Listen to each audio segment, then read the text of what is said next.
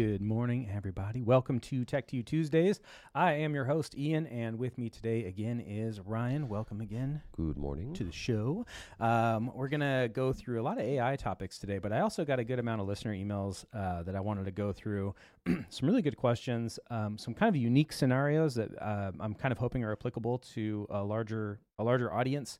One of them, one of the ones I, I got that I really liked was uh, it's from Anna. Anna says, uh, For the tech guys, I work for an 83 year old woman who was once affluent at the computer, but in the last decade has progressed at such a rate that she doesn't uh, comprehend some of the things I try to educate her on, which obviously, you know, being, I think, in your 80s or even, God, in your 30s. there's there's like there's things that it's hard to keep up with everything. So regardless of your age, sometimes it's it's difficult to keep up with things. But obviously, if cognitively you're starting to slow a little bit, clearly some of the things uh, that we try to educate people on, which are uh, very nuanced in in their details, uh, can be more challenging. It doesn't help that these kinds of things evolve so frequently. Yeah, yeah, so quick. Um, so she says she's the perfect target for a scam or for for scam sites uh, with their attractive or deceptive ads, uh, the ones with the tiniest of close buttons on the sponsored labels. Um, my question is, do you have a website recommendation that she can go to and search the legitimacy of a company uh, in an ad before she clicks on it? So specifically, she's looking for the legitimacy of a company that comes up in an ad before she clicks on it. Okay, that's fair. Um, she's a frequent online shopper, and more than once she's been scammed. So I would really appreciate help on giving her a way to feel like she can be safely independent, or at least somewhat, uh, in what she's doing in her online buying. And thanks, guys, for your help. Uh, for anything that we can we can help with. Uh, so this is a challenging one because. Um, again that that that cognitive uh, component of this makes it difficult because if we're just talking to one of our coworkers about something that we saw that's like oh hey watch out for this new thing um, it clicks i think maybe a little bit easier for us we're in the industry uh, we kind of we have a better idea of what things people are trying to do to get get one over on us Well, that and one one of the specific details she mentioned was was vetting things that she sees in ads. I I think that it's the case. Maybe it's more for people who are are more technically adept or who are constantly looking out for those scams. That generally speaking, we won't see those ads in the first place. Right. Or if we do, we're not interested in what they have to say. We we know what we're looking for, or if there is something that we're mm. interested in, we'll just go out and find it instead of relying on being advertised things that. Well, know, yeah, it sounds like she's looking for. I mean, she says she's an online shopper, so it sounds like a big part of this is like buying products online. Um, so there's a few things here. Let's just start with some of the low hanging fruit, which is services. Um, like if you're looking for a computer repair company, Tech 2U has ads that show up on Google. Um, depending on the pop up blocker that you have, and not all of them, it might block sponsored ads in Google. Mm. Microblock, the one that we recommend, often doesn't now. Yeah. Um, it depends on the search and it depends on where you're doing the search at. Uh, so it's hit or miss on how you'll see sponsored ads depending on where you're doing the search from. But let's, yeah, just start with service industries. Um, I think one of the easiest things to do if you're looking for a service, like you're looking for, uh, you know, a, a garage door company or whatever, and you and you Google it and you find um, a bunch of sponsored results, and one of them is a local company with a local address with a local phone number. Right. It's usually a pretty good indicator just from that that they have a local address, they have a local listing, they show up in Google Maps with a place not a um, home. not a home and that's an easy thing to check is Right. like see if this is a storefront that you could walk into um, another one though is the better business bureau it's been around forever and a lot of people discredit it as far as a, a legitimate source of, of useful information anymore um, like obviously we, the, the, we've gone uh, away from the phone book um, and, and sadly i think bbb is is is not getting the same attention that it used to but it is really a great way to accredit a business tech to use an accredited business with a bbb we have to pay them which is one of the reasons why a, bus- a lot of businesses don't um, but part of our paying them is that they verify our legitimacy uh, uh, as a business Right. um, so they're saying like, hey, we verified this this business is is licensed to do what they do. They have a, in in our case, it's called a, a Bureau of Electronics. Oh no, they've changed it now. It's like a, a license for performing electronics repairs. Oh, the thing that you speak the the BEAR certificate. yeah, yeah. It's, I figured they, not, they don't call it BEAR anymore. Um, But anyway, yeah, we have like license numbers for every one of our stores, and so any BBB does those checks. Right. So for service industry, that's a good way to go. See if they're accredited. Um, it's another place you could look for reviews too. For a Yeah, business I was gonna say. I think the thing that people got kind of burnt out on with BBB was the the reviews or the ratings portion of it. But Right. outside of that, the accreditation part, verifying their legitimate business, it's perfectly useful for yeah, that. it's it's funny because as everybody knows, we're very anti Yelp and the and the way that they run their business, especially. I mean, when it specifically when it comes to filtering five star reviews if you're not paying for ads. Um, so to give some context how, to that, how the algorithm only filters your ads when you're not paying. Right. Uh, So besides besides that, um, yeah.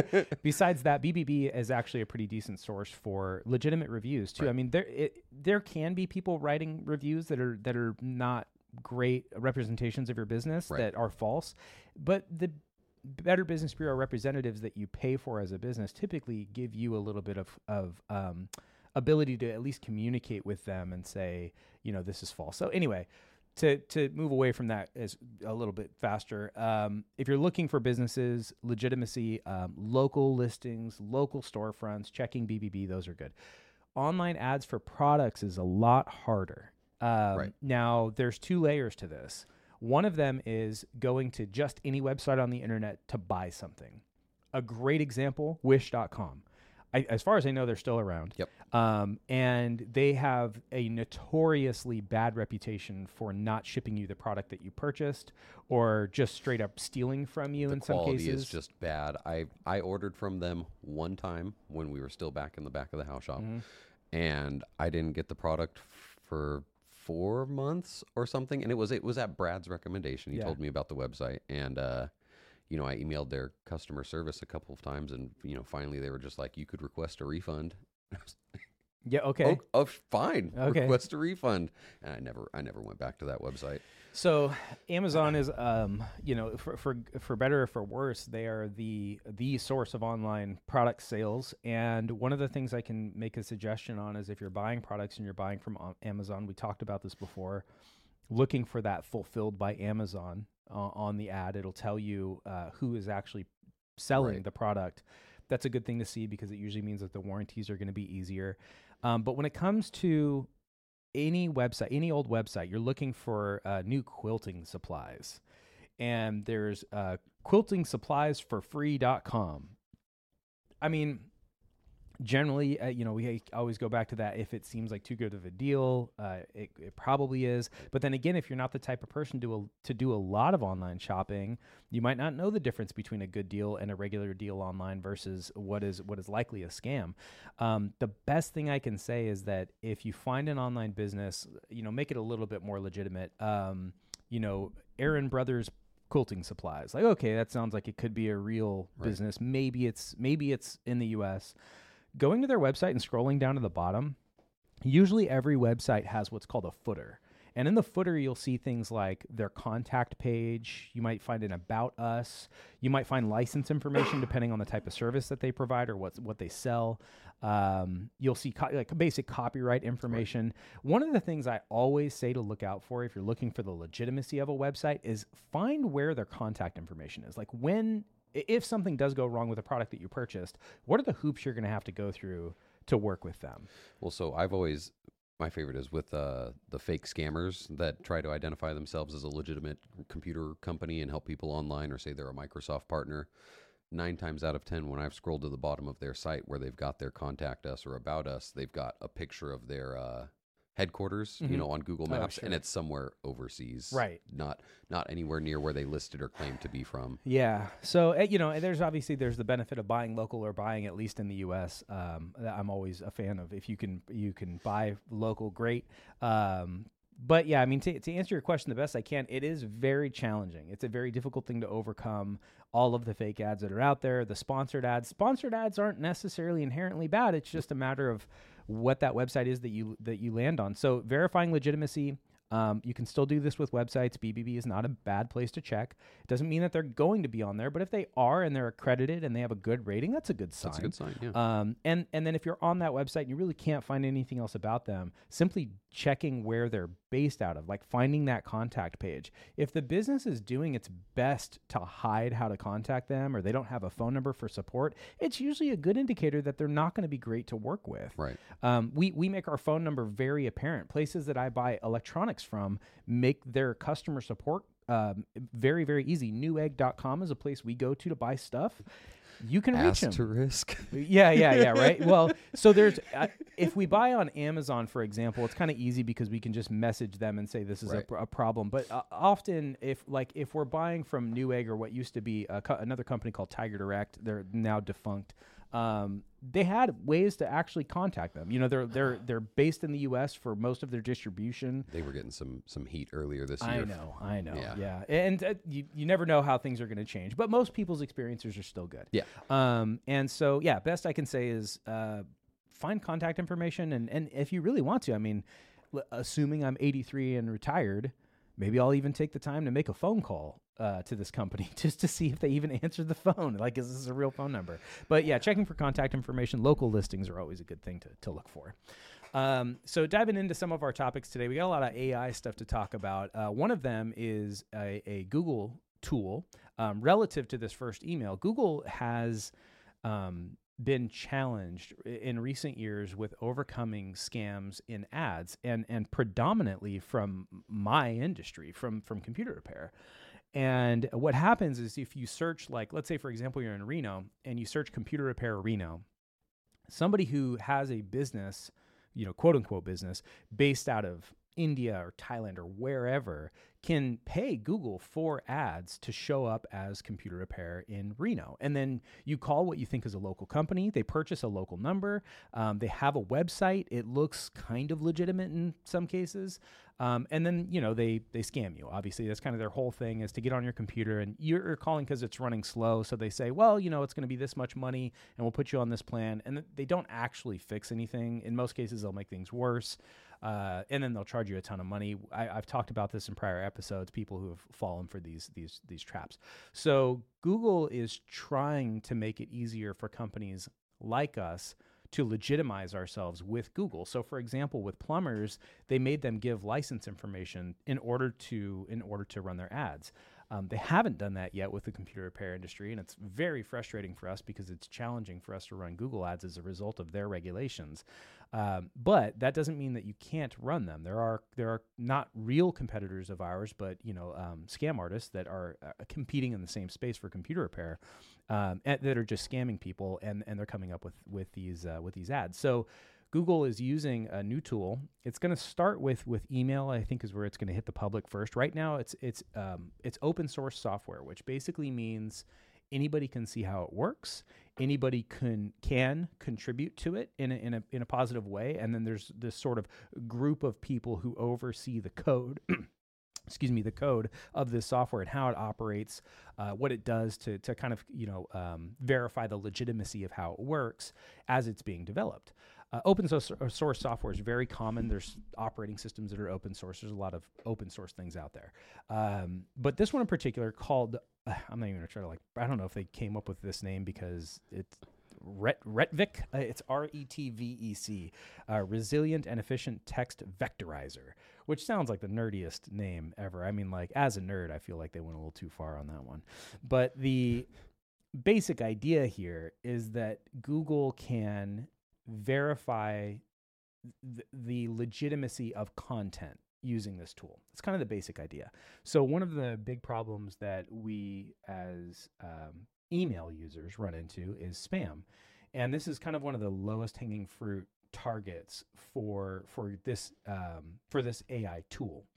So it, this is a bad example of something that wouldn't go through, but it's a, an example of the type of thing that did go through for a long time. So if you're if you have noticed over the years, let's say over the next or over the last like five years, that you've gotten less spam emails that just contain like all of that weird text and block of like congratulations you won a trip to wherever and it's got a bunch of weird formatting. It's because google has actually done a good job so has yahoo and most other mail providers microsoft of of um, filtering out those things. But something that really tricked it up was like let's say the subject line of an email you got was congratulations on winning a trip to dubai whatever it is. Um, it would switch the o in congratulations with a zero. And just that little switch was enough to not trigger the spam detection tool on Google servers. Now, obviously, that was something that they've overcome. It didn't take them long to identify that, but it's that kind of things uh, thing. Adding underscores in the middle of words, adding symbols and emojis, it, it would throw off these uh, machine learning algorithms for how to filter spam. Well, if we envision AI as nearly as intelligent as a human, it's easy for us to open an email and recognize it as spam. And that's because of our experiences. So you kind of feed AI those same experiences, and now you have this opportunity to have it monitor your emails in a much more powerful way. Um, another thing that it will be capable of doing, though, is v- helping verify the authenticity of businesses that are showing up in its search results. So going back to that email, I want to verify that this website that I'm about to go to um, is legit. Google's AI tools, as part of its search engine, can now say things like, hey, this website you're about to go to, here's a couple of warnings that I see. You might want to look out for this. Um, and, and, it's not just going to be Google. It'll be plenty of third-party like browser plugins that we'll have access to in the coming years that are that are going to go much farther than this website has out-of-date code, which could be a problem. Sure. this website doesn't have a security certificate. Or you know many people have landed on those websites where it says um, this is an unsafe page right? I, we're going to go a level beyond that with this technology and get to a point where we get warnings that are basically from your friendly tech that say don't go here. Yeah. this or or if you're gonna go here here's some things to check its legitimacy on before you get there. But one of the things i think i'm most excited about is the email filters. I would love to have uh, like a an actual digital assistant that can intelligently filter things a to spam but b just summarizing stuff for me. Like if i got five emails today to my personal gmail account and I don't need to read all five of them, but maybe one of them is something I'm kind of interested in, and it gives me an accurate summary of the things I care about. I think that that's yeah, like if you asked a digital assistant, can you tell me about my important emails? And, you know, it ignores the three marketing emails, but then the email about your meeting with Ryan so we can discuss extra money is oh, like, that'll go right to the junk Don't box. forget about that one.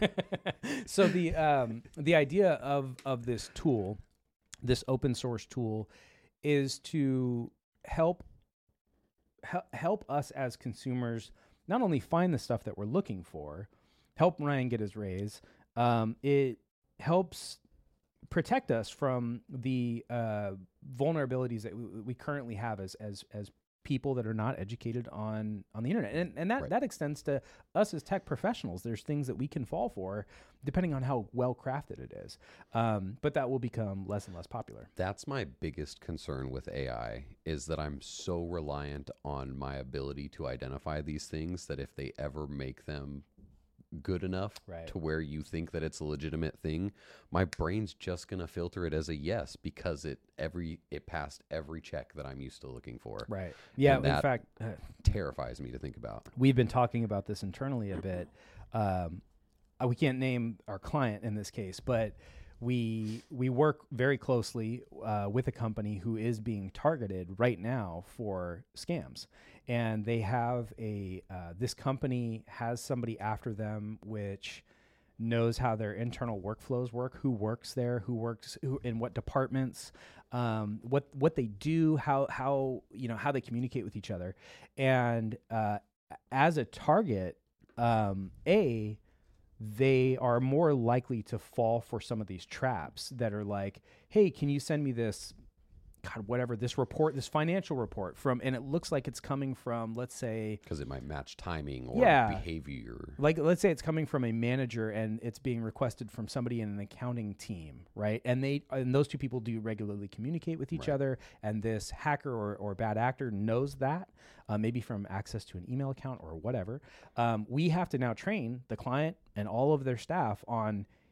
be extra cautious this is the things that you need to look out for a tool like this could make it way easier to Right. identify those because there's giveaways in these emails especially who the sender is Right. on on the legitimacy of the request but to your point those emails are so well crafted now. I mean, some of the examples that we'd seen recently don't have any spelling mistakes. They don't have uh, grammatical errors. They have signatures that are properly formatted.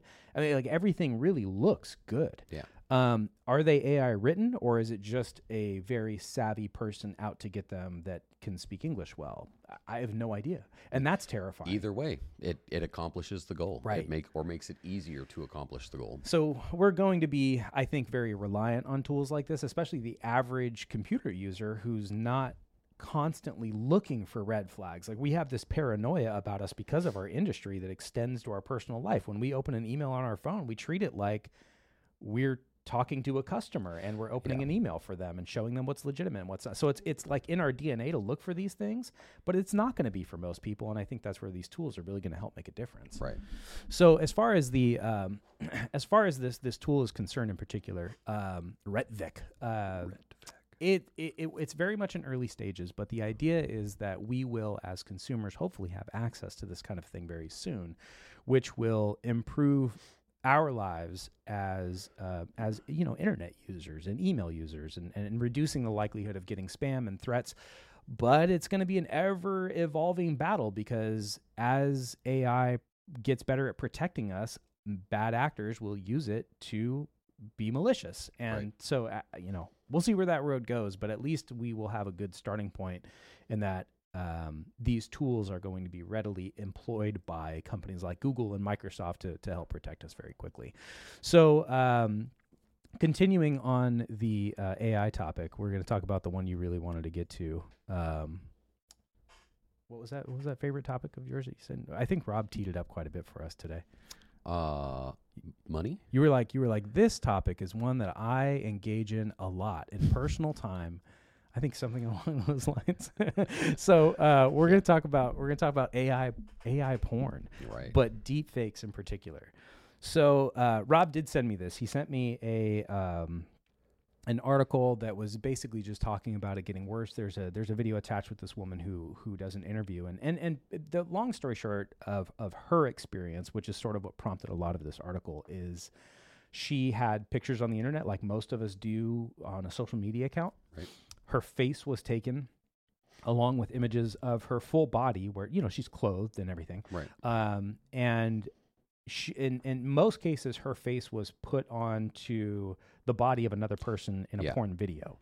Um, but in some cases, th- they used the they used AI technology to um, identify what a human looks like with clothing on, and then compares that to. Based on their proportions. Right. or I mean, we have size, how tight their clothes I fit. can't even imagine how many like petabytes of data of porn exists My on the God. internet for free that you can just get. Now, if you're Yes. training an AI tool, boy, that's a lot of content to look at, right? So if you're training an AI tool on this is what this porn actor looks like clothed, this is what they look like naked. Right. Here's how we're going to use this formula to put that together, and then now we can apply it to anybody. So we can just make anybody naked.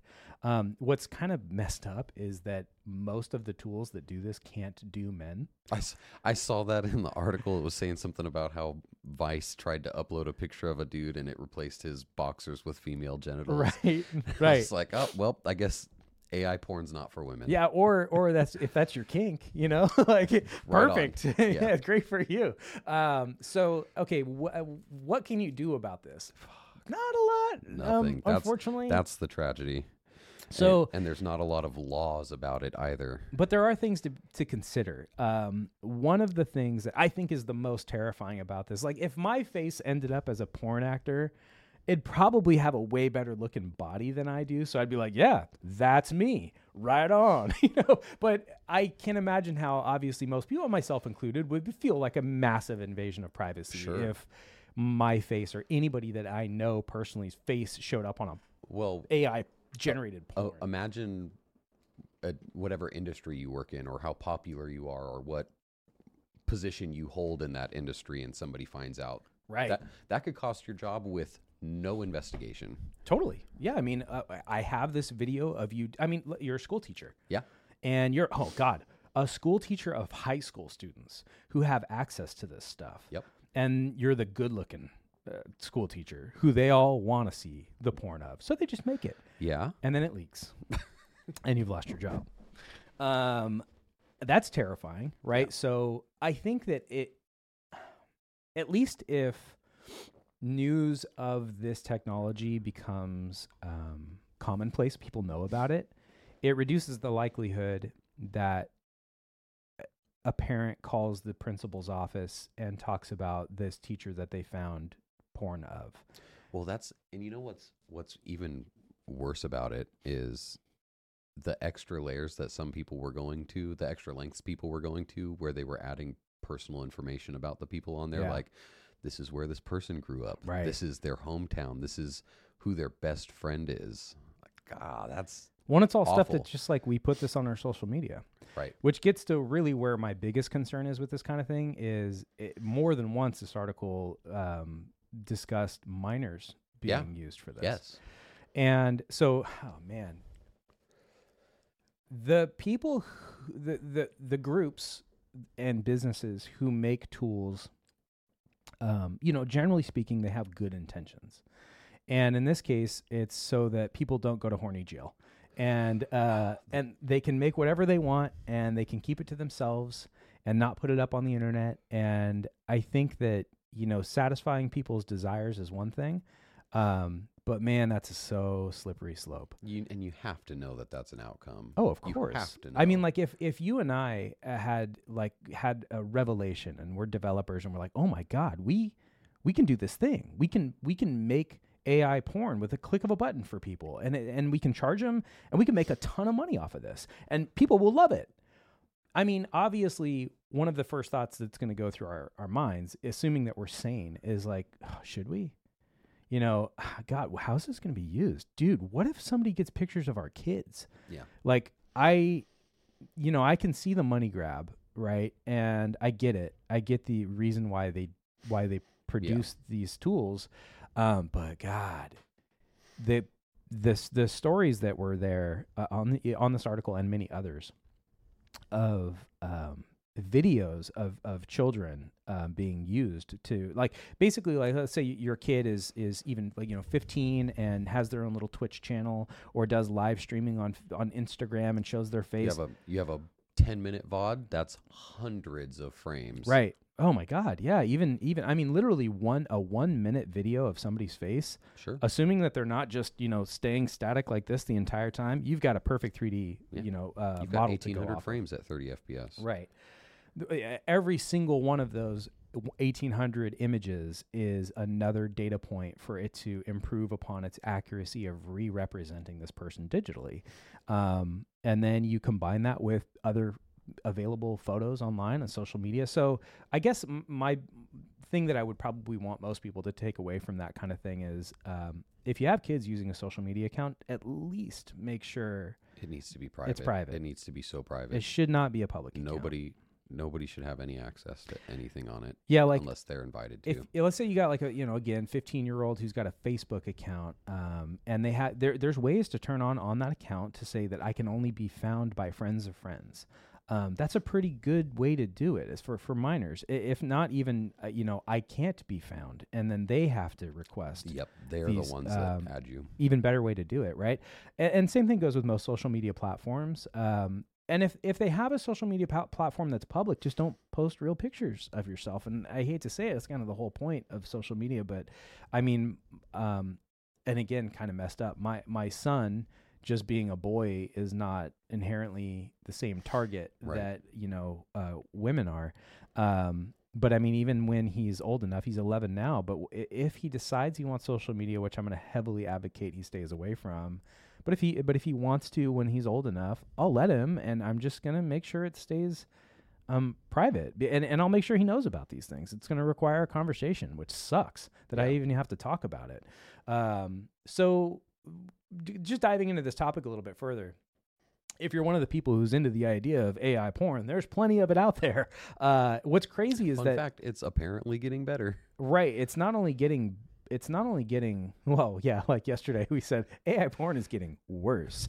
you know, and and it is getting really bad, but it's getting very effective at at, at portraying people. Right. So um, there years ago, God, um, I want to say 15 years ago, was when we started seeing some of the emergence of like really good photoshops, uh, where you'd see like let's take at the time like Friends was popular, so you get Jennifer Aniston's face on some porn star, and it's a very convincing picture. Sure. And I mean, you know, fifteen even twenty years ago, that this was this was pop- popular and and and cap- it was capable of be- becoming a problem, but images are one thing and i think that we know that you know splicing somebody's face onto another image is is like oh that could that you could easily have been arguing for a long time that's not me Right. um, especially with the whole body thing. But now we can get a few stills of your face and then you know a couple stills of your body and generate what is probably going to be a very convincing duplicate.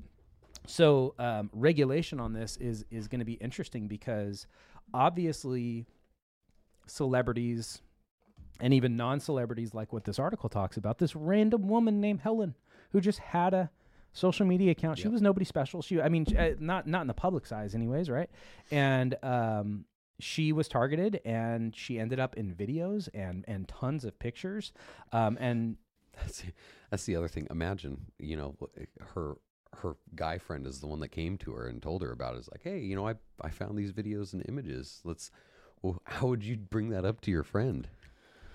Wow yeah um How would you even approach? Good Like, for her too for so keeping him anonymous. I have I- I have friends that I have grown up with um, that I know are would never ever ever consider doing porn. Right. Like even in the most desperate of times. And like if it was one of those people, what would my response be? I think I'd probably send him a link. Be like, "Hey, sh- sorry to tell you this, Here's but a new throwaway Gmail account. Right. I'd have to start with that, right? Because if I found that link, I stumbled across it somehow. And it probably wasn't because I was looking for ways to protect my friends. so assuming I'm I'm navigating the uh, the corners of the internet and I stumble across that kind of thing, yeah, obviously I'd probably want to do it kind of anonymously.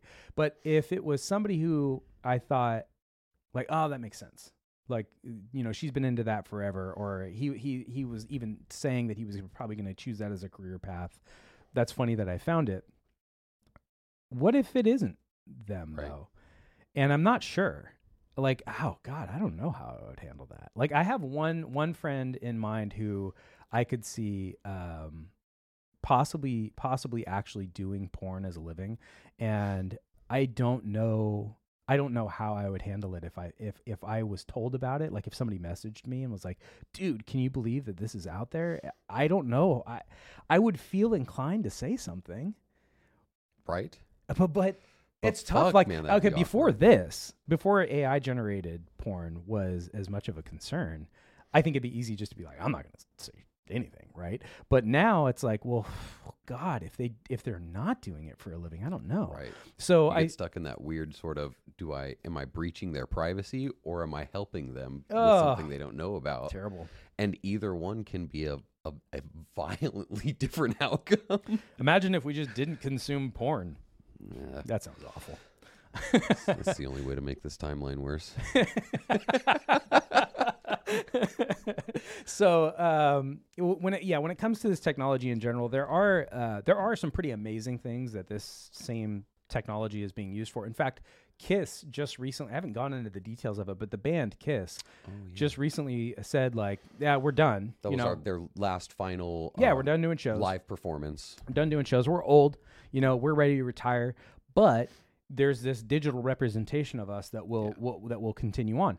And one of the things I really love about that is that if they don't have the physical capacity to keep doing these presentations, and but they do have the um, energy and ambition to keep writing music, they can go into a studio, write some music, and then have AI generate some cool Especially if they can consciously give their consent to it. right, which They're is not- what they've done. They, they're not dead and Mhm. some company owns the rights to them right. and against their family's wishes they're Mhm. doing it. Bruce Willis was another one. Uh, he he when he was in his very early stages of cognitive decline, Yeah. um, he consciously said, "I'd be fine, you know, use my likelihood Right. or my my like my likeness to um, to generate AI content of me, whether it's my voice or my face or whatever, Yeah. and cut me my check as long as I'm getting paid for it. You know, uh, great, and you know, good for him if if Right. he's still making some inco- uh, income on fresh content, which I don't know that we're at that point as um and, and if, as far as the entertainment industry, if it's at that point where it requires so much desperation of fresh actors that they would be willing to invest all of the money necessary to generate an AI version of Bruce Willis for some action flick. But if they wanted to do like a, a Die Hard, what are we on? Five? It was what, what would I think it would be at this point? If we were going to do a new Die. Hard flick, um, and we wanted to say, okay, you know, it's Bruce Willis's son again. I'm pretty sure he was in the last one. Uh, and we wanted to have like a cameo. Okay, that makes sense. Now we have his likeness. He gets paid for it. Um, I think that's really cool. Um, but anyway, as far as this technology is concerned, it can go pretty. Could you imagine if in 50 years every new movie that comes out is an AI generated actor from the early 2000s and nobody nobody can act anymore, no new actors, just it's just all the same people. There's there's oh man. I like so AI script writing right now is is good in the sense that it's impressive, but not great in its um, entertainment value yet. Um, but it's it's not far off. I mean, like it's not going to write something I, I don't think as fantastical and creative as like George R. R. Martin might. Um, his stories go through like crazy loops that people don't expect, and I think that AI writing is a little bit more predictable, even when you tell it to not be predictable. It's like it's um, uh, well, that's that'd be a whole a whole side conversation, but. I, I think that the story writing is developing in a good way. It's getting it's it's gaining momentum, but AI generated videos are right now really sloppy. I Oh, mean, yeah. like uh, you can take really small components of them. Um, a great tool I just saw that Adobe released is pretty impressive. It's not perfect, but it's good. Um, they have this demo of a guy. It's they're they're, they're filming um, like B roll, like so, something that you might sell as stock footage so that you can put it into your commercial or whatever. So it's a video of a guy walking down some stairs in front of a building outside, and he's wearing a suit, but he doesn't have a tie on. And uh, Adobe has this function in Premiere now where you can like highlight where a tie would go, and you say add a tie, you know, make him wearing a tie, and then it regenerates every frame of that s- short bit of footage Right. to put a tie in, and the tie like moves with him, and like the glint of light comes off of the tie the right way, and it looks really convincing. Cool. Um, like if you zoom in and you like pixel check, you know, it's not quite perfect, but for a short glance at a video, no one would ever know to look at that tie in the first place. So, or somebody consuming short format videos quickly just scrolling through. right, uh, yeah, absolutely. And so for um, edits to videos, it is useful now. Right. I mean, there are editors who can speed up their process right now. But for generating content from scratch, especially something like AI porn, that is um, a massive undertaking. There's a lot to do there. I mean, the way that the human body contorts and moves. I guess you know what I.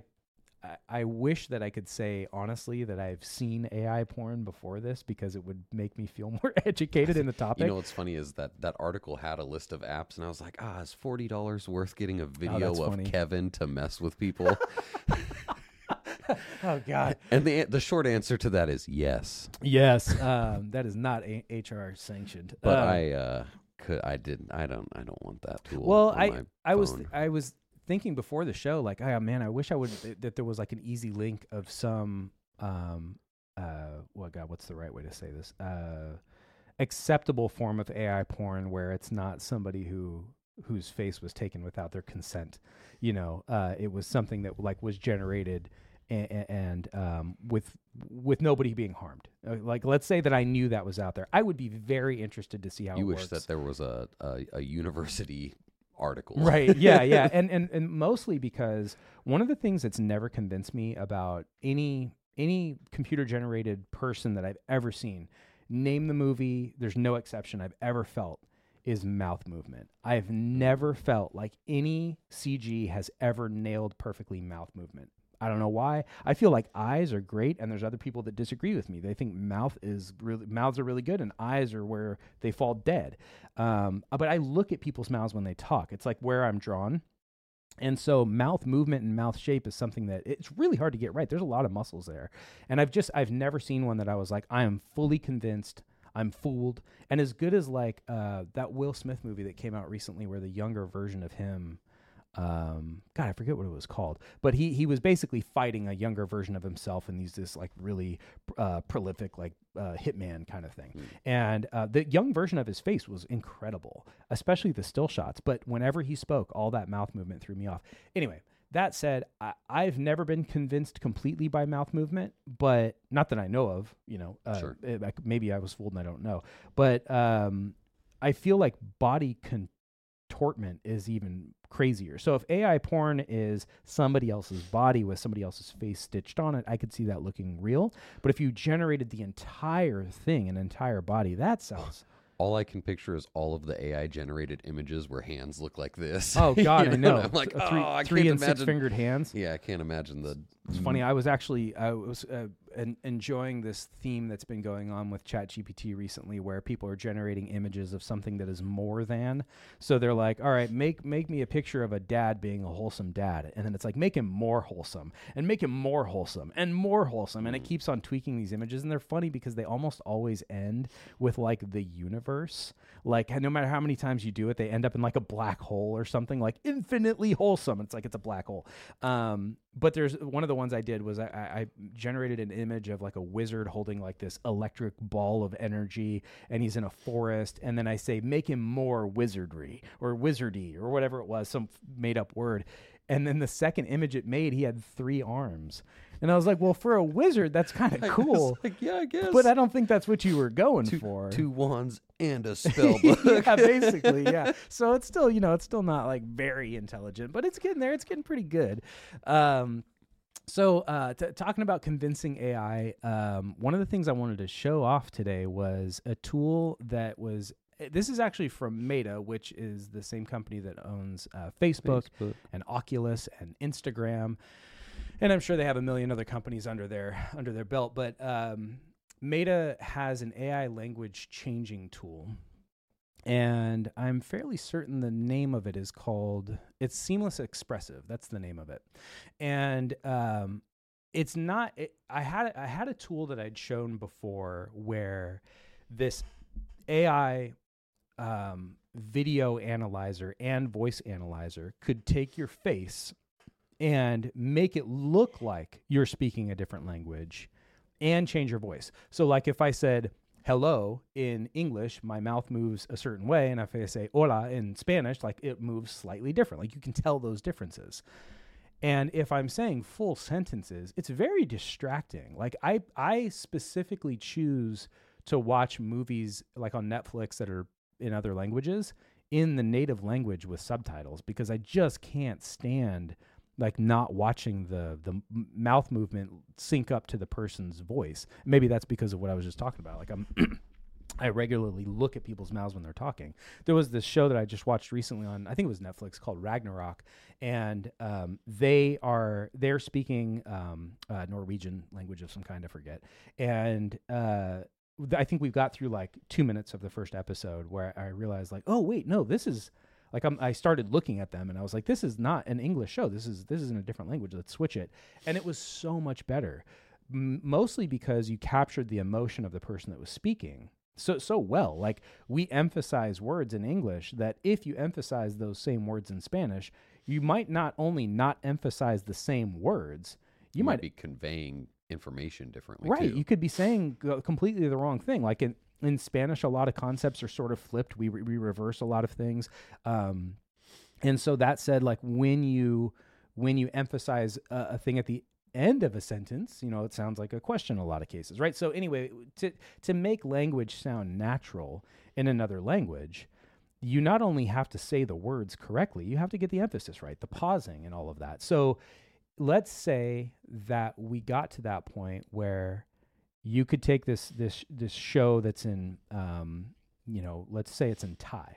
This is a, can be a complicated language to translate to and from from English, and you can convincingly make the actor's mouth move like they're speaking English, but use their voice, their emphasis, their tone on the right words to convince us as English speakers that everything that they're acting out makes sense. Right. I think we're a ways away from that, but this tool is a pretty cool first step. So um, I'm gonna I'm gonna play a video here in a second. Let me switch over to this uh, different scene so you guys can see this here. So this is one that's in Spanish. Ryan will get to hear it. I forgot to show you the video. So the video doesn't matter as much anyway because um, we are looking at a uh, a video of me saying a phrase in English, and the video is still me saying it in English. Again, it didn't change my the words of, of my mouth, uh, but it changed it changed my language and it used my voice, my my own Ian's weird way of speaking to say these things in different languages. So here's the first one. This one's in in Spanish.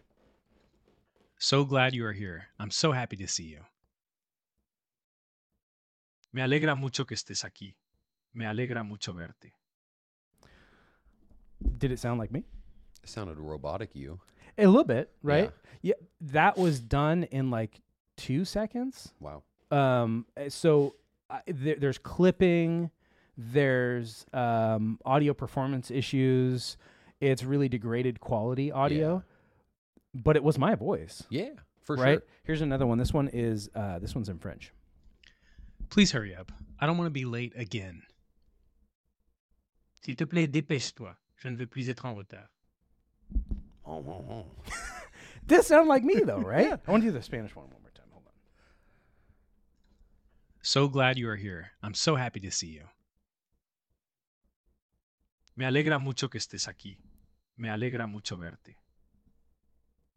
That sounds like me. Yeah. So I don't speak Spanish very well, but I tried to say that phrase yesterday, and I've I've always been sort of proud of my ability to read a word in Spanish and enunciate it relatively well. To just to just to like make sure that it doesn't sound like a completely different word. I'm not great at it, but I'm good enough I can get by. I tried to do that yesterday, and I could not pronounce some of those words as well as it did. Um, but the thing that I, I'm really curious if there's any if there's any Spanish speaking listeners, if you heard that, I'm really curious to hear what your take is. E- email uh, rad at radradio.com. Um, I'm really curious to hear what your take is on the quality of that translation. I, I know it wasn't like the easiest thing to hear, um, and I think that maybe is how they skate by with Im- imperfection, which is that the quality of the audio is degraded quite a bit but it is absolutely capturing the essence of Ian's voice. In, in my opinion, I that sounded like me. Like if if if that was played back to me ten years from now, and I forgot about this whole thing, I could be convinced that like, wow, did I speak Spanish that well at that time? I must have been really practiced. I would imagine that, as with most other uh, large language models, that as you feed it more information and Mhm. more examples of your voice, it will really nail down that that Ian sound. Right. yeah, I agree. I want to play that Spanish one one more time. I really want to hear it again. I, I haven't heard him since yesterday. I want to play this one more time. Even like my voice, this one, So glad you are here. I'm so happy robotic. to see you. Yeah. because bad audio quality. Yeah. So that said, Me alegra mucho que estés aquí. Me alegra mucho verte. That's pretty damn good. Anyway, I so I what I really love is that we, there's already technology that can modify your mouth movement to convince the people watching you that you're speaking another language. Now that we've gotten to a point where we're capturing the essence of somebody's voice so well without using a voice actor, sorry for voice actors, um, and ideally capturing emphasis on words and phrases um, I, I think that we, you know, we're so close to seeing, like maybe maybe within months, probably a year or two away from like major Hollywood um, uh, video movies, uh, uh, short films using this technology to produce content in every language. I think that's really cool. I'm looking forward to it. I mean, i- as as somebody who likes watching movies in, in other languages with subtitles on, I'm not sure if I'll be happy to listen to it in English, even if it's a convincing change. At least not until it stops being so robotic. Well, yeah, I mean that is that. I think the only reason that that is robotic is because it was a like a free sample, Sure. Yeah. yeah. and made it made a process. They're not going to put the highest quality. No, yeah, free. I mean they're they're I, that's nothing. I'm sure if they put any bit of server work into that, it would sound perfect. Um, but I, I'm the thing that would make me apprehensive to watch a movie in English that was that was intended to be in another language would be that like the soul of the performance is gone because you're you're not getting that person anymore. But if it isn't, if it's captured that Ah, well, It's terrible to say the phrase. I know. AI captured the soul of the performance.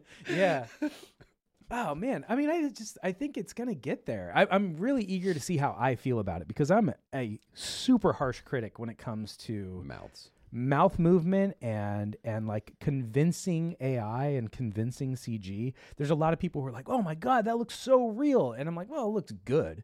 It's not real. Like I can tell, it's not. It's it, maybe it's not uncanny valley bad, but it's not real. So i in the next couple of years, I'm I'm very excited to see where it goes because I'd love to be tricked. I'd love to be convinced of of something like that. I mean, I think I don't know. Maybe when the time comes, like freak me out a little bit. So, um, speaking of things that freak me out, serial killers. Um, one of the things that we They're bad. yeah, those are bad guys. Uh, this isn't. This didn't really start as like an AI news thing, but NBC recently reported there, there was a, a guy. Without going too in depth into the report, he was captured. Um, he was a. He hasn't been convicted yet, so uh, but he's expected to be a serial killer who was caught. Um, and part of the the way that he was caught was first off a human, a police officer presumably, has added his license plate of his vehicle into a database of uh, vehicles to look out for. Now, I don't recall the reason for that. I, I don't believe that the reason for it was he was already a suspected criminal for these killings. Um, I could be wrong, but either way, what's more important here from a technical perspective is that his license plate was put in a database of license plates to be observant of and there's these cameras around uh, many major cities and, and the amount of cities is growing. Um, they're just at like intersections and in parking lots and um, on freeways. And they read the license plate of every single vehicle that drives by records the time and stores that information. And in- in this case um, that data was used to catch this guy. Um, now if you have concerns about privacy those are obviously valid. Um, you know, with where you're driving being recorded by the government. The government being, of course, the most trusted uh, organization on the planet. Nobody bad works for the government. Nobody bad works for the government at all. Um, but let's just say that uh, we had two options here. You said this earlier. Uh, it, one of the options is we find a fifth body from the serial killer. Uh, the other being that we use invasive, potentially invasive technology to find killer. this guy, right? Um, I'm in favor of finding the serial killer in those two two uh, areas, but um, there is a, a an AI related concern with privacy here because right now that data is being used in a very elementary way, which is here is a license plate to be observant of. Let us know when it comes up. See it, say it. Yep, that's it. Real basic. Um, or or let's, let take it just a, a little bit higher degree.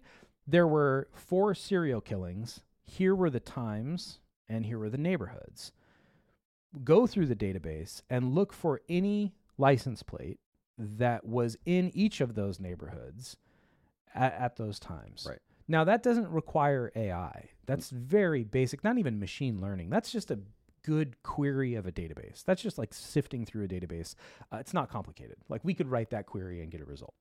Um, AI, however, would take this to the step of there have been four unrelated crimes in these different neighborhoods, and there is only one license plate, which was at each of those neighborhoods at these given times. So maybe one of them was a robbery, one of them was a carjacking, one of them was uh, breaking and entering, one of them was a murder, whatever, you know, or or make them all uh, make make them all uh, you know commercial low grade robberies, broke a window, smash smash and grabs, right? And they're just all over the city. I mean that happens all the time. Every night there's businesses getting broken into in every single city Mhm. that are smash and grabs, right?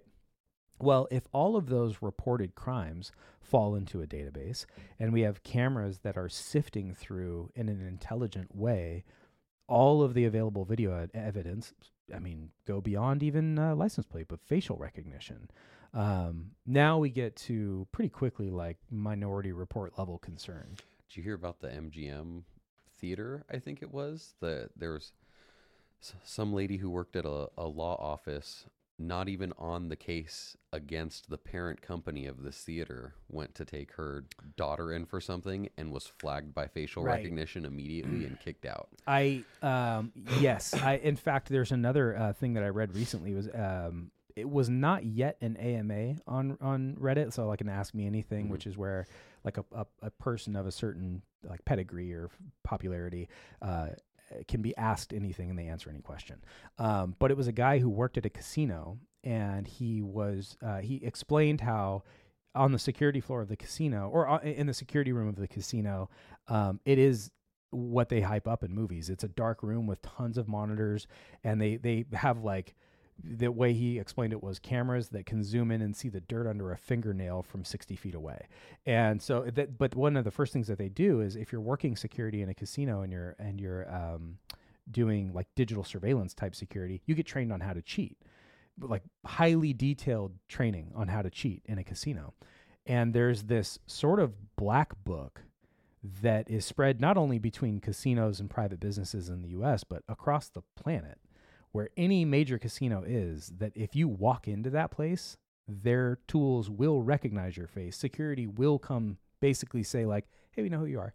You Time can't, you can't gamble here. Or you could be there, you just can't gamble. Yeah. And so he he mentioned how it was like eight years after he'd quit the industry, he walked into a casino in another country, and security just came up and was like, "Hey, what's up?" And they greeted him by name, and and it's like kind of we know who you are, you know, terrifying, We know what you know. right? And that was actually to me when when when I was reading this guy's story about that, um, one of the things that I think clicked for that makes sense that that is a reality today Yeah.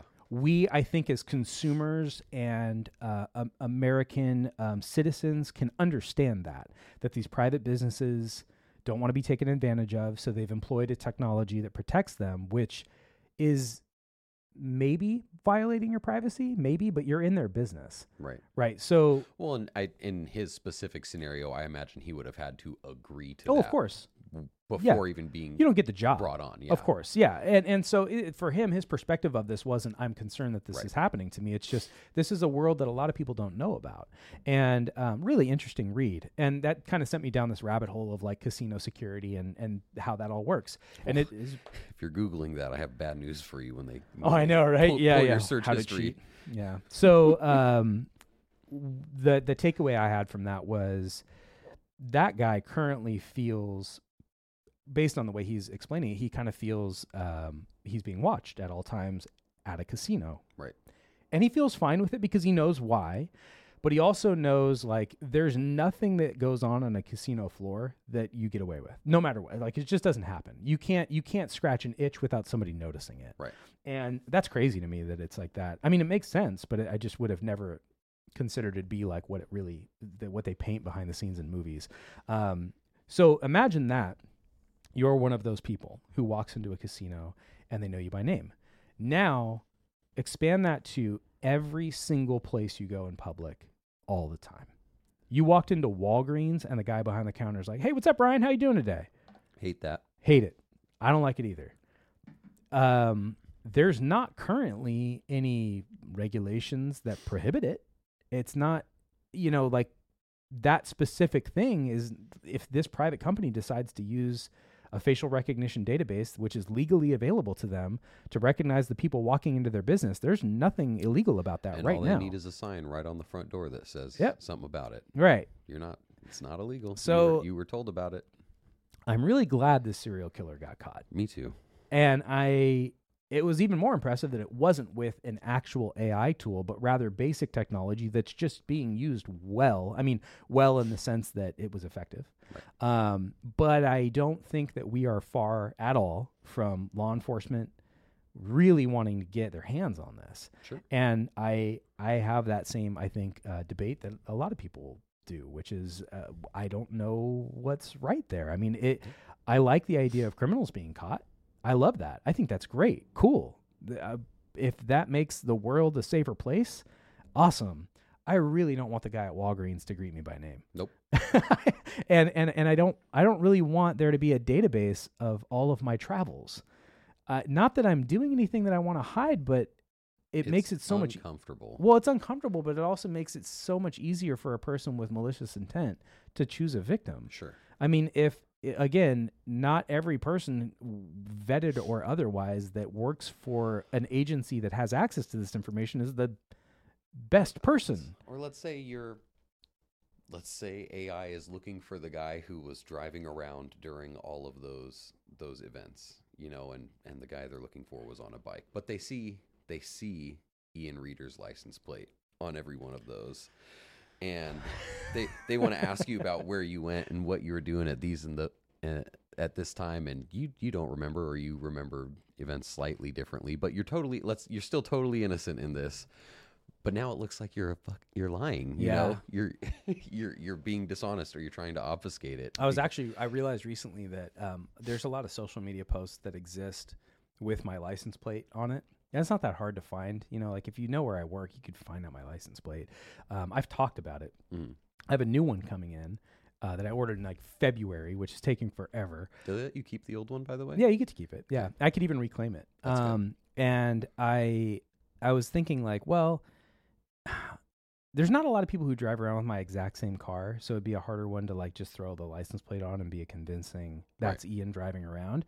But I mean, if you drive, oh god, a white Tesla Model 3 Yeah. or a white Toyota Corolla, um, and somebody sees that another Toyota Corolla is rolling with your license plate and they just print a fake, God, it's terrifying, especially if we're recording the location of every time your car is somewhere and somebody is, you know, acting like they're you. Um, and there's nothing else to like there, if we're not employing some facial recognition along with that now you now you almost want the facial recognition to say that wasn't me That's that's why I'm waiting for those digital license plates that they approved oh yeah to to start getting cracked and spoofed and having people Oh, set God. custom plate numbers and stuff. Because it, it's it's only a matter of time. C- Come on. You can do it now. I mean, Re- Reviver is the company that makes those plates. I'd considered them, but they're stupid expensive. They're Yeah, like they eight hundred bucks, um, and they're they're cool. But yeah, they are definitely an attack vector, and they track your location, Oh, which good. is another thing. Like, yeah, I'm not. Yeah, it's a whole nother topic. So, anyway, plenty of AI talk today. Uh, lot lots of AI um, news is going to continue coming in. We're going to talk more about it. Today's are just kind of crazy stuff. AI porn, AI catching criminals, but with the potential issue of of uh, you know your privacy at stake. Um, and then the one I'm really excited about is I and I'll keep I'll keep up to date on this as Google's AI spam detection tool improves. Um, I'm really curious to see if I can get it in an actual demo and show what it's capable of. But we're kind of waiting to let it get to that point. That'd probably be a month or so. Um, so a couple other uh, questions that came in that I, I wanted to go over to. We're going to close this to close today's show out with a couple of listener questions. So one of them is from Ben. He says, um, "I have my printer on my IoT network. I'll go back to that in a second. Uh, I have to change the internet every time I want to use it. Should I have the printer on the main network, or is there a setting to make it accessible from my phone without changing the network?" Um, so just to explain what he's asking a little bit is I have suggested multiple times during the show that you have your IoT devices, Internet of Things devices. For the most part, that's anything that's not a computer, to be on a separate Wi Fi network because generally speaking, those devices have l- less quality uh, Wi Fi security. They become a, an attack vector or a vulnerability for a person to be out inside of out in front of your house and, and gain access to your Wi Fi network. And if it's the Wi Fi network that has your computers, then that obviously becomes concerning. Um, I've also said that it is very low likelihood for this to actually happen to you, but it is great security practice if you have a concern, um, especially if you're a business. I would say that if it's a business Wi Fi network, you really do want to be con- uh, conscious of this because it's easy for somebody to park in a parking lot, a public parking lot, especially at a retail center where there's 10 business Wi Fi um, uh, networks available. And those are, those are usually the place where there's more value anyway, rather than somebody's personal computer. So Ben, assuming that this is at your house, um, you know, if your printer is any bit of new and it rec- and it receives software updates, just put it on your primary network. I I really wouldn't worry too much about that.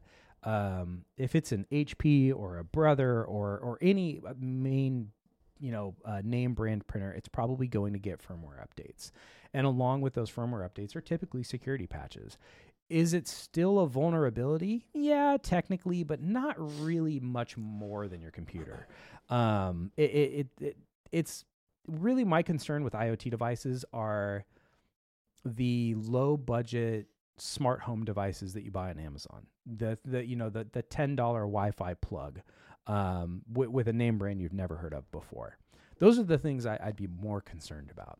Um, otherwise, when it comes to like major name brand companies, they typically will do software patching for their devices, and a printer is a great example of one that will typically get a, a, an update. Um, so I would say you can probably take that off of your IoT network, switch it to your main network, and uh, reduce the security concern a little bit. Um, if it's out of business and you're concerned about this, there are technical ways to allow communication between those two networks which doesn't create a vulnerability. Like obviously, if, if the point is to have two separate networks, one is more secure, one is less secure, um, and then you allow them to communicate with each other, that seems like it would create an issue. But there is actually a way to allow them to cross communicate without creating a vulnerability. There Um, are some other modern features that some printers have, not all. Um, things like ePrint, so you can email a Right. document to a printer, so you can keep it entirely secure and separate on a different network. Again, not that Yeah, that's a good point. attack it, but then you also have you're you're kind of opening yourself up to something different. Let's say a disgruntled employee has that has that email. It doesn't matter what network you have it on; they can email full black pages to you and ruin, your- d- Oh. just run out your toner or black ink. You know, so it's it's it's all so messed up. it's a, it's that matter of convenience. You know, there's also there's really nothing wrong with switching over your network for 30 seconds to shoot a print job. It's, it's Yeah. inconvenient, but it comes down to what the necessity of Right. security is in, in your environment really is is the answer um, so but if it is a business and you find yourself doing this a lot um, you can reach out to us and, and we'll help you with there there are ways depending on the router that you have to again allow a little bit of cross communication between those networks that doesn't create a vulnerability and allows you to print uh, from your printers it's kind of like a one way communication you can just send data is, is, is one way to think of it um, but great question. One other question that I had was uh, I got a question from Michelle. She said, I have a couple of old computers and I feel like I've gotten all the information off of them. How do I discard of them? This is very, very common. We probably get this call a couple of times a day. Um, how do I make sure nobody can get my information off of them? They're taking up some space because I and because I don't know how to get rid of them properly and safely. Okay, so so there's the fun way, and then there's the technical way. yeah, there's the fun way. I'm going to start with the fun way. Um, let's just uh, say it's a desktop and you have enough savvy to open the side panel of it. And you know what a hard drive looks like. You could Google it. What's a hard drive look like? You'll find it. It generally speaking is you could pretty use easy to Google. Lens and point your camera at it, and can it will tell you Chat GPT Yep. and same thing. Point a picture of, take a picture of it, and it'll tell you what it is. what am I looking at. Good call. Um, anyway, this is the fun way. Is take the hard drive out, beat it to death with a hammer. Nobody's going to get the data off of That's that. also the technical way. That is that is the first step of the technical way. Uh, one of the best ways for us to uh, secure a customer's data, of making sure nobody can ever get it, is to just put a drill straight through the drive. The uh, the hard drive, mechanical hard drives anyway. Um, mechanical hard drives are an older technology now. You can still buy them. Uh, many many new ones are sold for different reasons. But mechanical hard drives store data on a metal disk. It looks like a, a, a small CD made out of metal. It's the easiest way to explain it. And um, as long as that, it's a very, it's a very fragile material. It's, it's, um, it's crazy how they shatter. it shatters like glass. Yeah. Right. Um, so anyway, once it's shattered, it's it's destroyed. You're not going to get the data off. Um, there's people who would be like, well, you could get it to the NSA, and they okay. Well, if that's a concern, Whatever. you got different issues.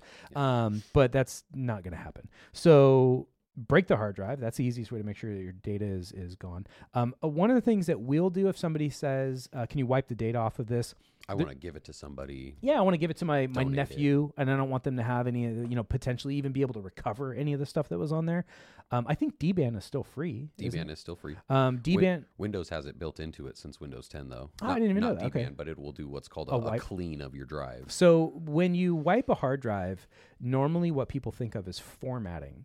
And when you format a drive, all you're doing is you're kind of relabeling the drive. That's really the easiest way to think of it. you're kind of relabeling everything that's on it.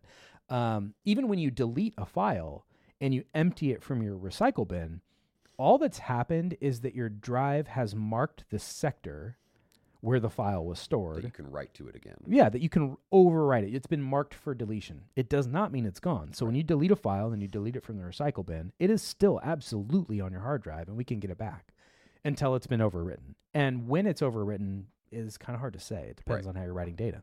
So um, what we do is we do a, a, we use a tool which writes ones because you store ones and zeros on a drive. That's all you can do. It writes uh, ones across the drive, and then it writes zeros, and it just does it repetitively to make sure that the magnetic components of that drive can't be restored in the data. it's store. like seven passes is Yeah, the something like secure amount. Yeah, or, like three is normal, seven is like Right. high security. So um, anyway, that, that, there's some some ideas of like how this how this works. Uh, as far as getting rid of them, um, it depends on where you live. Uh, in the Sacramento and Northern California area, there are uh, quite a few businesses out here that I'm well aware of that will come out. In many cases, even pick stuff up from you for free. Um, and then there's other ones where uh, they'll charge you a small amount to go do it. There's places where you can go do a drop off. Uh, they're called e-waste recycling companies. Um, a company in the Northern California area that we have used quite a lot over the years is Tri Valley Recycling. Um, I, I- won't tell you that they're they're great or they're bad or they're good. They're a company that's available. They've worked fine for us in the past, but we haven't used them in a while either. But I would just recommend same thing as I started this whole show off with: find a, uh company that you feel good about. Um, you know, doing doing business with. Make sure that they have contact information. Also, a, a legitimate e-waster will have licensing information on their website. Sure. I they- think there are a few times that I've I've looked, and there are. Uh, God, I don't know if they even still do this, but I've I've gone to a couple of different storage places where they'll do a, a weekend where they just Oh, take yeah, e e-waste. from people. Yeah. Yeah. Yeah, that kind of stuff comes up. Yeah, you could you can do a quick search for that, like free e-waste events in your in your Right. area. Yeah, and if you're in Reno uh, or or in a different area, um, yeah, same thing. Just just searching for e-waste businesses is what they're called. That'll take a computer for you. Um, and then if you're not in a position to feel comfortable removing the hard drive, let's say it's a laptop. Um, maybe it doesn't even have a standard mechanical hard drive, or the hard drive, God forbid, is embedded into the logic board of a MacBook. You know, you can't take the hard drive out and destroy it.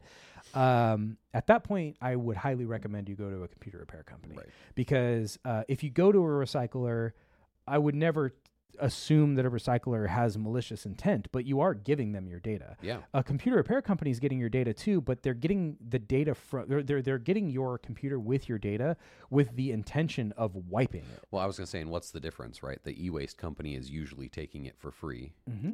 Where are they making their money? Mm-hmm. If we're charging for a service, it's clear where we're making our money by Yeah. providing the service that you requested. We're going to charge you to wipe that drive. Right. Um, But that other that e waste company might make sure your computer turns on, reset it, and sell it.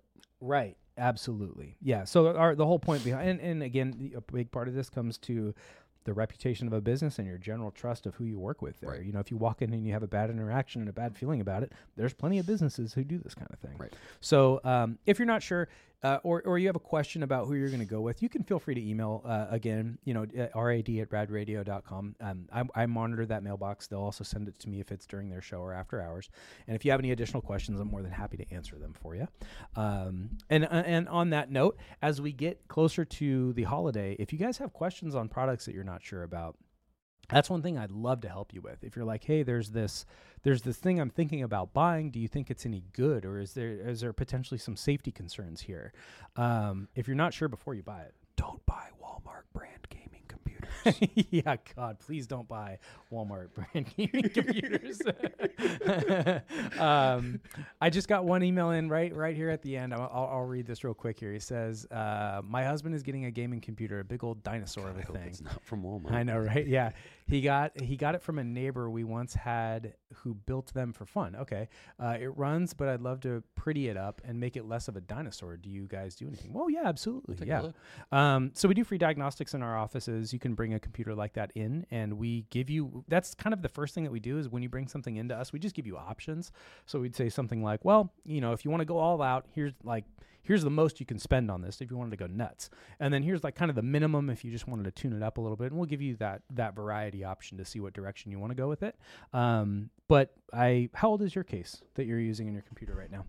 Uh, I just built mine in February of last year. Did you you got a new case? I got a new case. So I held the same case at one point for like eight years. Um, I think it was I'd an say my Antec. previous one was like six. Yeah. I So an NZXT. and and and many times we've done upgrades. We keep our hard drive. We keep we keep our memory. We keep um, uh, cables and power supplies, and we kind of upgrade core components. Other times we're just upgrading a single small part. I still have beige DVD drives. Hell yeah. in Yeah. a box that Yeah, plug in put with it in an the- IDE cable. yeah, and set it on I'll never use it again. set it on top of your case that there's no CD drive Right. for anymore. Um, but yeah, that said, yeah, upgrading computers is absolutely a, a thing, and, and and not only do we do it, it's not incredibly complicated to do, Right. um, and there's tons of options there. So yeah, great question. Um, yeah, going back to my point, if you if you if you have questions about you know again products, feel free to email them in. I'd love to review them for you and tell you about it. And and also if you're like ah, I don't want to wait till Tuesday. I'll shoot you an email back right away. I'll send you an email same day. I'll let you know what I think of it if I have any concerns, and then I'll just talk about it on the show as well. So if you're not sure, feel free to reach out to me directly, ian at tech2u.com as well. Um, that's all I got for you guys this week. I appreciate y'all for hanging out, and we will see you next Tuesday. See ya.